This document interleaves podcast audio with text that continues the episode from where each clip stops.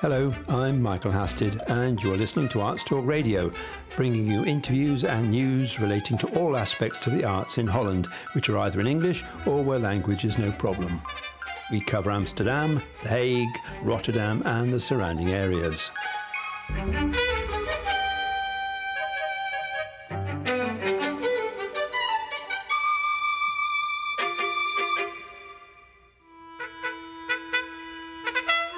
Talk Radio Online. A couple of weeks ago, we dedicated a programme to STET, the English Theatre, because it looked as though they will have their funding from the City of The Hague removed next year. They launched a petition, and which last time I looked had around 2,500 signatures. Well, it's not only STET that has this threat hanging over them, as our reporter Zoe Bass discovered. I'm sitting here at uh, Border Kitchens and Crossing Borders, uh, central office uh, in Kerkstraat in The Hague, and I've just been speaking with Michelle Bear. Michelle, welcome to Arts Talk Radio today. Yeah, thank you very much. Now, um, Michelle, we've We've just been talking about a rather distressing piece of news the cancelling or the possible cancelling of the Crossing Borders Festival from 2021. And this has really been just a massive shock, I think, for the whole community of The Hague, particularly those of us who, who are great uh, patrons of, of your event. Can you just tell us about this news and what is behind it?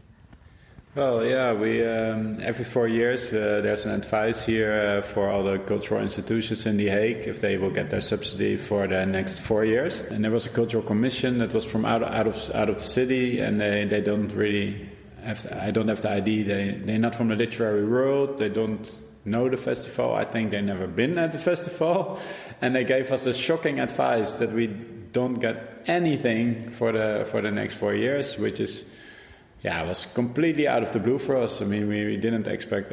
I mean, we had some really good years actually, and uh, so we, yeah, we were really, uh, really surprised, and everyone. As were we.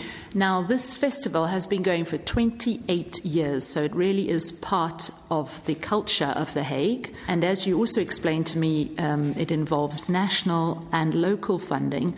Um, and if the local funding falls away, that will also mean that the national funding will fall away. So, um, what would that mean for, for the Crossing Borders Festival? Well, that means we get a pretty big amount of national funding also. Yeah, like you say, if the municipality doesn't give anything, we don't get it also. So that means just, uh, yeah, the festival is terminated. Uh, first of January, which is such a waste of uh, capital and, and, and, and, cultural inheritance of the city. It's, it's, it's completely crazy, I think. Maybe, uh, Michelle, we can just talk a little bit about this festival. Now, I have been the last two years and I've thoroughly enjoyed it. But for those of our listeners, perhaps who are hoping to come this year or maybe next, tell us a bit about it. It is a literature festival, which is quite unusual, but it really is very international. Can you maybe just tell us some of the highlights of it in the past. Yeah, sure. Yeah, well, Crossing Border, what, what is really new, unique about Crossing Border that it mixes uh, literature with music. Not not something you see on other festivals where you have a music venue and a literature venue, but we mix like everything up. So it's alternative pop music. There's a poet, there's spoken word, there's poetry, all mixed. The authors performing are international, most of them.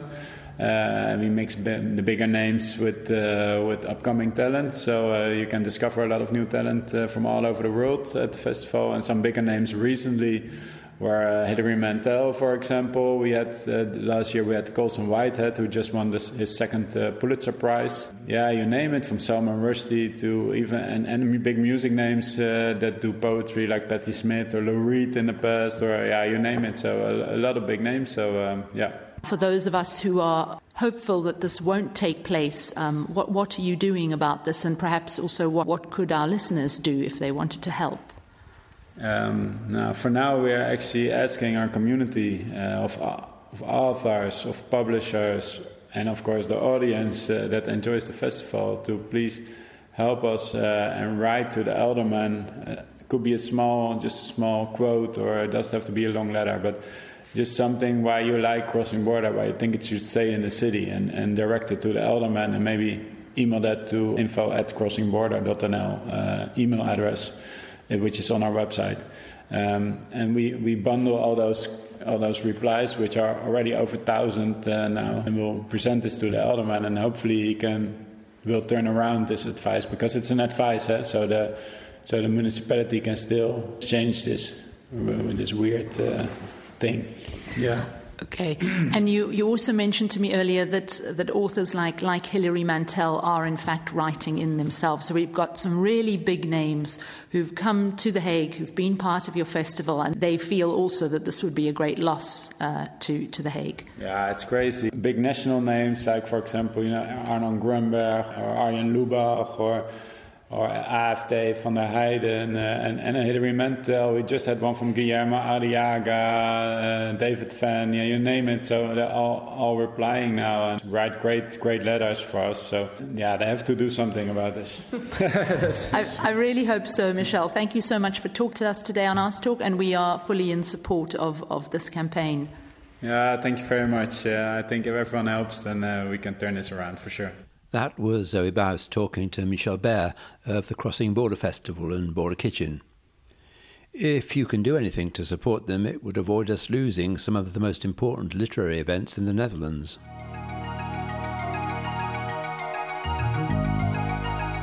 Arts Talk magazine provides the perfect companion to Arts Talk radio, with reviews and previews in English of cultural events in Holland. Whatever your interest in the arts, our international team of writers will always provide something new and exciting to see online. That's Arts Talk Magazine, all one word, .nl. artstalkmagazine.nl. Arts Talk Radio online. Features on the arts in English. I'm in the Nieuwe in Delft, and I'm in, as you can probably hear from the noise in the background, a school. It's an old school which has now been converted into artists and musician studios, but there is still a classroom here and they're in their playground at the moment. And I'm with Erwin Byers-Bergen and his wife Jackie Sarlouise. And you are um, you, you, work together as musicians. Jackie, you're a singer. You, your professional name is Louise, and you sing jazz. Who do you like singing? Um, I really do admire Nina Simone and uh, Billie Holiday. They're probably my most favorite uh, inspirations. Yeah. I also make ceramic and I write and I knit. You knit? Yes, you will have to see. And Erwin, you're a jazz musician and you play guitar. And what music do you play mainly? It's mainly jazz, uh, modern jazz, but influenced by whom? Um, I like I like the traditional sound uh, of jazz, and uh, my main influence is uh, one of the main influence is the piano, piano player Bill Evans from uh, America. So how, how do you transpose Bill Evans to guitar? Yeah, that's uh, that's. Um, I've I think I have uh, five ways to to do that. One is to feel the the sphere, what I feel what he's doing.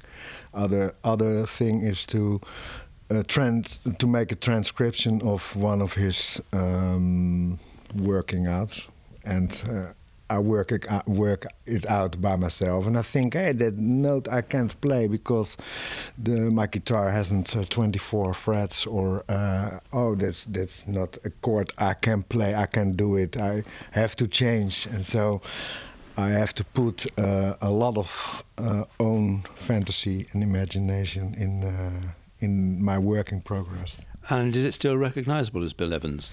Uh, yeah, be, yeah, absolute. Because um, the influence is from I think now a year, thirty years, and uh, I listened very intensively to uh, to Bill Ev Evans and. Um, and I played 12 of his tunes, 11, I think, 11 of his tunes. So uh, Bill Evans fans would recognize at least his compositions.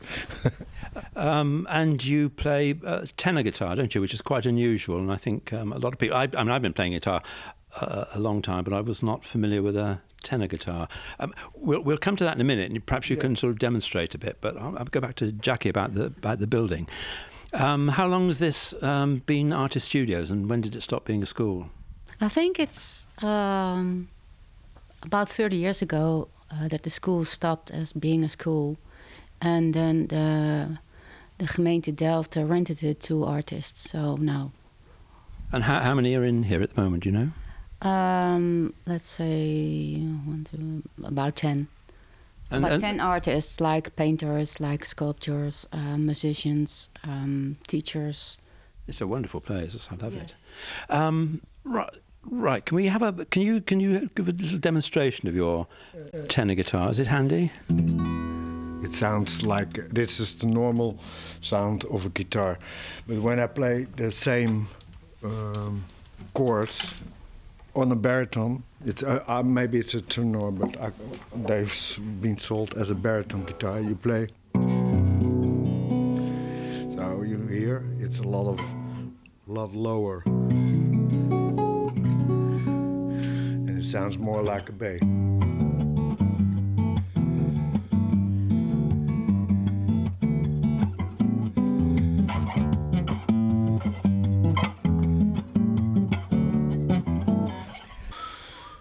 Maybe when you work with um, try to remember chords or uh, progressions uh, uh, uh, try to uh, remember i think it's very difficult but i always play uh, with a system. I hear where the chord is going and to me it doesn't matter if it's it's in a or d. Yeah the sound is different but i, I play in a kind of relationship. It's a relative um, um, ear I, it's a, But when you play, when I was listening to you the other night, it actually sounded like there was a bass player. Yeah, yeah, that's that's because I love to go when it's possible to the lower notes, and uh, uh, a lot of bass players always uh, also play in the higher register and uh, register, and uh, um, so yeah, so we can play with a drummer, and it sounds like a trio, and that's that's I love to do it. Because uh, the drummer in your um, trio is Rob Kramer, who we know, and I believe you also teach at his music school. What sort of age? Uh, the I, I think this afternoon I got I I will see for the first time a guy from uh, six seven years six seven years but uh, Tuesday last Tuesday I had a guy David it's a very talented guy. He's 20 I think. I guess he's, he's 20 years. And you t- used to teach all styles. You used to teach jazz and rock and fingerstyle and everything. everything but not uh, classical because I'm not trained for it. I'm not um, I can't do it. Uh, classical music uh, I love I love Bach and Tchaikovsky and Chopin Debussy but it's not my direction. I went to I'm a jazz guitar vänska kärleken Den that's not childless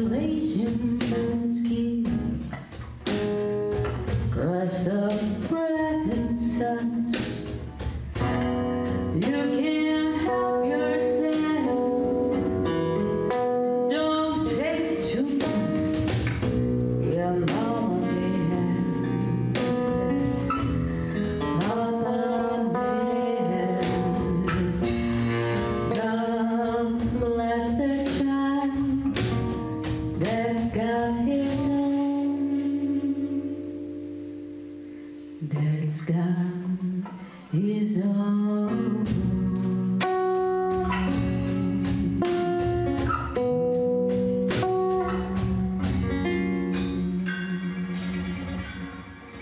How long have you been together?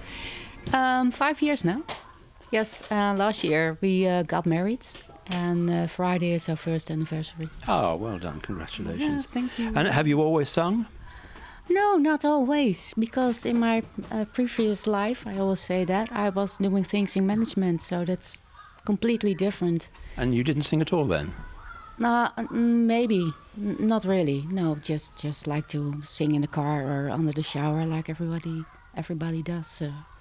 I don't, Yeah. I don't sing in the shower. You don't sing in the shower. Okay, I'm not gonna ask In you. fact, I, in fact, I make an effort not to sing anywhere. I know you should because it makes you very happy. Yeah. Now I started singing in 2003, and then uh, I grew, and I started to take lessons, and um, and then I met Erwin, and then we started to create music together. So this is so beautiful, and I'm the most happy. I'm very happy at this point. Did you, before you went into into business, did you have ambitions to be a singer when you were younger, when you were a child? Yes, I did. I was always uh, pretending to. Um, no, I was, I was performing with my hairbrush. I think uh, a lot of young girls do that. And then I, I had this uh, cassette recorder and I taped all my, the numbers from the radio. And I, I had a mirror and my hairbrush, and then I started singing. This was pre- before karaoke. It was pre last century, yes. Yeah, yeah. So, do you think you've now found your, your true path? Yes, I really do believe that. Yeah, and it took me some time, but it's not. Um, we, I come from a very uh, musical and artistic background because my uncle and my uh, aunt uh, used to make music with the Blue Diamonds and Willeke Alberti and Willy Alberti and Anneke Grönloh. So that's yeah, there are Dutch artists. So, So, it's in your blood. yes, and my grandfather was a painter, and his father was a painter. So So think you, it's in my did- blood. you wasted all, all those years in offices. um, I hope not. no, I can still use the, the talent to organize uh, things. And yes, Okay, well, I think uh, business's loss is art's gain. Uh, uh, so, Jackie Salouise and um, Owen Byersberger, thanks very much indeed.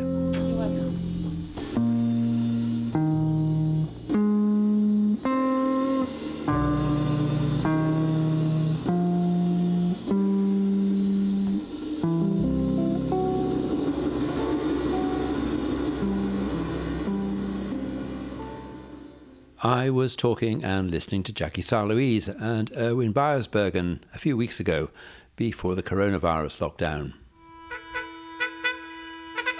Arts Talk Radio Online. Well, that's another week gone with no great cause for optimism for the performing arts. Most of the venues and events have organised some sort of online presence. You can check at Arts Talk magazine who is doing what and when, but it's going to be a long time before any of the venues will be able to function as normal. I'm Michael Hasted, and I'll be back in a week or so. So until then, stay safe and stay well. Bye.